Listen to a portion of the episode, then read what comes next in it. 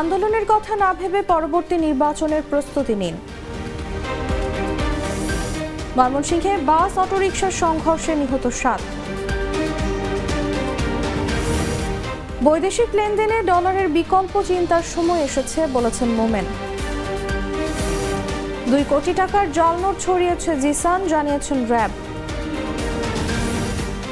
GDP প্রবৃদ্ধি কমে পাঁচ দশমিক সাত আট শতাংশ, হতাশা শিল্প ও সেবায়।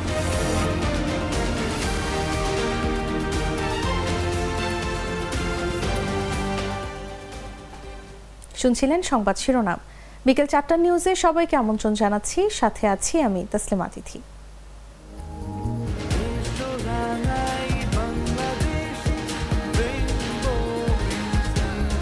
রেইনবো পেইন্টস ছড়াও জীবনের রং। এবারে চলে যাচ্ছি পুরো খবরে। আন্দোলনের কথা না ভেবে বিএনপিকে এখন থেকেই পরবর্তী নির্বাচনের প্রস্তুতি নেওয়ার পরামর্শ দিয়েছেন আওয়ামী লীগ সাধারণ সম্পাদক এবং সড়ক পরিবহন ও সেতু মন্ত্রী ও বায়তুল কাদের। শুক্রবার সকালে আওয়ামী লীগের কেন্দ্রীয় কার্যালয়ে অনুষ্ঠিত দলের যৌথ সভায় তিনি এ পরামর্শ দেন। পরবর্তী আন্দোলনের কথা না ভেবে পরবর্তী নির্বাচনের জন্য প্রস্তুতি এখন থেকে নিতে শুরু করেন, সেটাই হবে আপনাদের জন্য শুভ। ফকুল সাহেব জেল থেকে বেরোয়, আবারও দিদা স্বপ্নে বিভোর হয়ে পড়েছেন। আন্দোলনের স্বপ্ন দেখছেন, জনগণের সরকার ক্ষমতায় থাকলে আন্দোলনের বস্তুগত পরিস্থিতি খুঁজে পাওয়া যায় না। জনগণের সরকার ক্ষমতায় থাকলে ইস্যু ভিত্তিক আন্দোলনের ইস্যু খুঁজে পাওয়া মোটেই যে সম্ভব নয়, এটা বিএনপির হাড়ে হাড়ে টের পাওয়া উচিত। তা আমি ফখরুল সাহেবকে বলব, পরবর্তী আন্দোলনের কথা না ভেবে পরবর্তী নির্বাচনের জন্য প্রস্তুতি এখন থেকে নিতে শুরু করেন। সেটাই হবে আপনাদের জন্য শুভ। ময়মনসিংহে বাস, সিএনজি চালিত অটোরিকশার মুখোমুখি সংঘর্ষে সাতজন নিহত হয়েছেন। শুক্রবার বেলা এগারোটার দিকে সদর উপজেলার আলালপুর এলাকায় দুর্ঘটনা ঘটে। ঘটনাস্থলে উপস্থিত সদর থানার এসআই হারুনুর রশিদ জানার দুর্ঘটনায় সাতজন নিহত হয়েছেন। মরদেহ উদ্ধারের কাজ চলছে। এ বিষয়ে থানার ওসি আনোয়ার হোসেন, বাস সিএনজির সংঘর্ষে সাতজন নিহত হয়েছেন। ঘটনাস্থলে পুলিশ পাঠানো হয়েছে।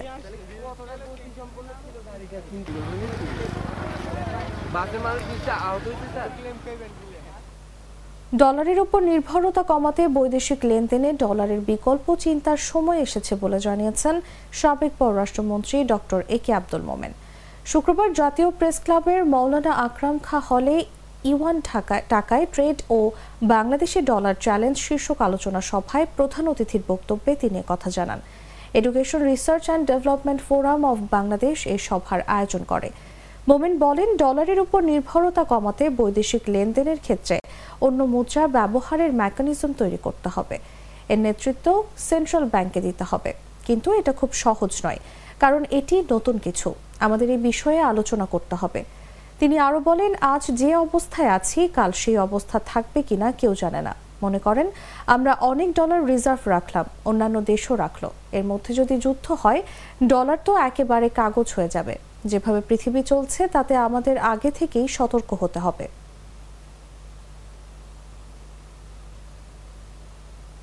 বালতি।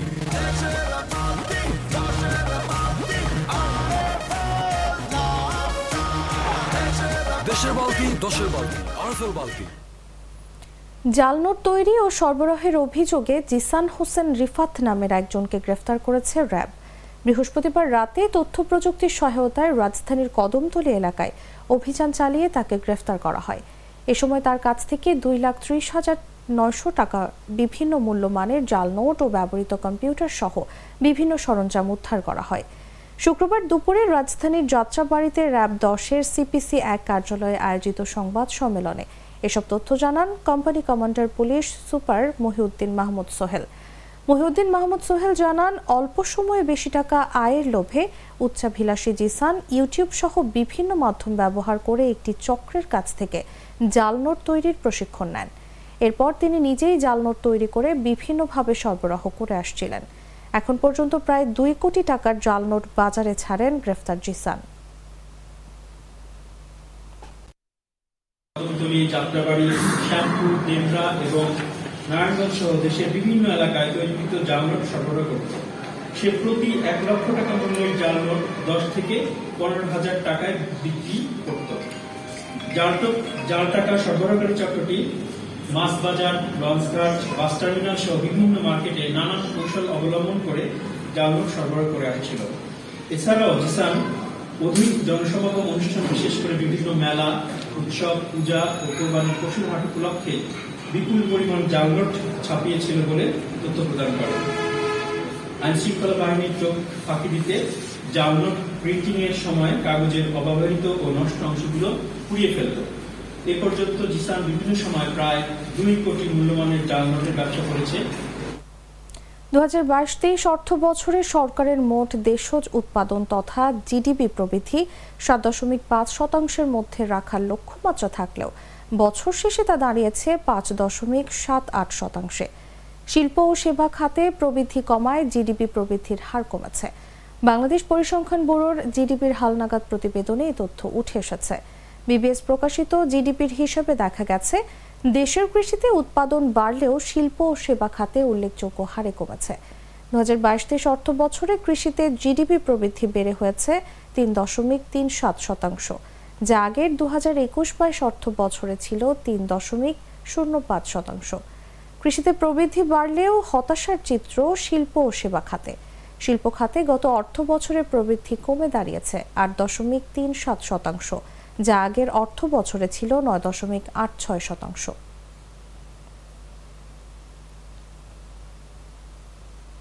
আইনমন্ত্রী আনিসুল হক বলেছেন, ডক্টর মোহাম্মদ ইউনুসের বিরুদ্ধে জাতীয় রাজস্ব বোর্ড ও দুর্নীতি দমন কমিশন মামলা করেছে। এখানে সরকারের কোনো হাত নেই। শুক্রবার সকালে ব্রাহ্মণবাড়িয়া রাখাউড়া রেলওয়ে স্টেশনে সাংবাদিকদের প্রশ্নের জবাবে তিনি এসব কথা বলেন।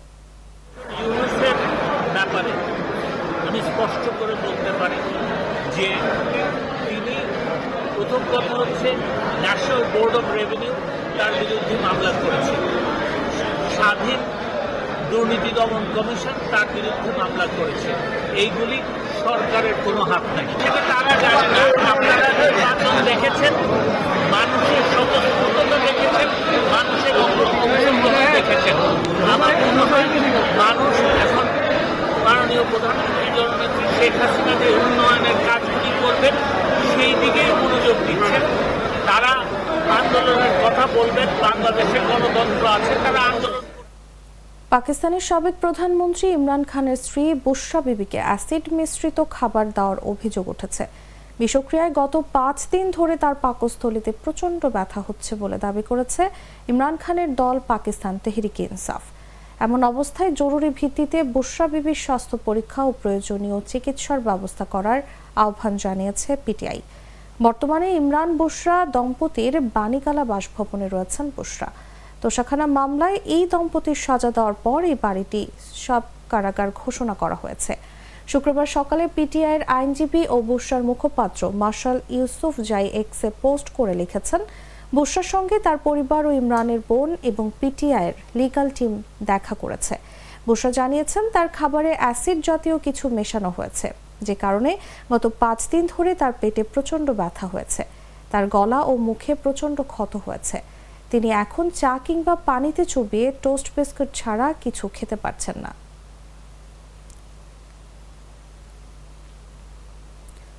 ভারতের দিল্লিতে একটি রঙের কারখানায় অগ্নিকাণ্ডে এগারো জন নিহত হয়েছেন। এ ঘটনায় একজন পুলিশ সদস্য সহ চারজন আহত হয়েছেন। এখনও দুজন নিখোঁজ রয়েছেন বলে জানিয়েছে স্থানীয় ফায়ার সার্ভিস। বৃহস্পতিবার দিল্লির আলিপুরের দয়ালপুর মার্কেটে এই দুর্ঘটনা ঘটে।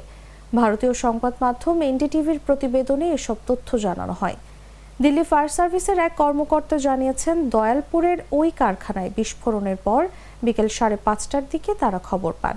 এরপর ছয়টি ইউনিট ঘটনাস্থলে পৌঁছে চার ঘণ্টার চেষ্টায় আগুন নিয়ন্ত্রণে আনে। এখন পর্যন্ত এগারো জনের দগ্ধ মরদেহ উদ্ধার করা হয়েছে। অগ্নিকাণ্ডে একজন পুলিশ সহ চারজন দগ্ধ হয়েছেন ও আরও দুজন আটকে আছেন বলে আশঙ্কা করা হচ্ছে। আগুনে দুটি গুদাম ও একটি মাদক পুনর্বাসন কেন্দ্র ক্ষতিগ্রস্ত হয়েছে।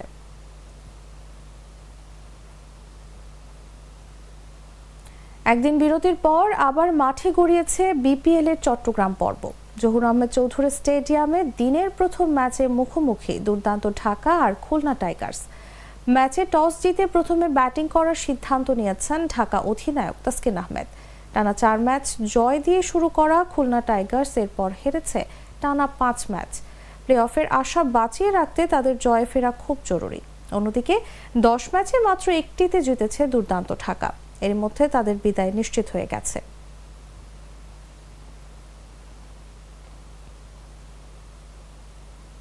দর্শক এই ছিল এখনকার মতো। ধন্যবাদ এতক্ষণ সাথে থাকার জন্য।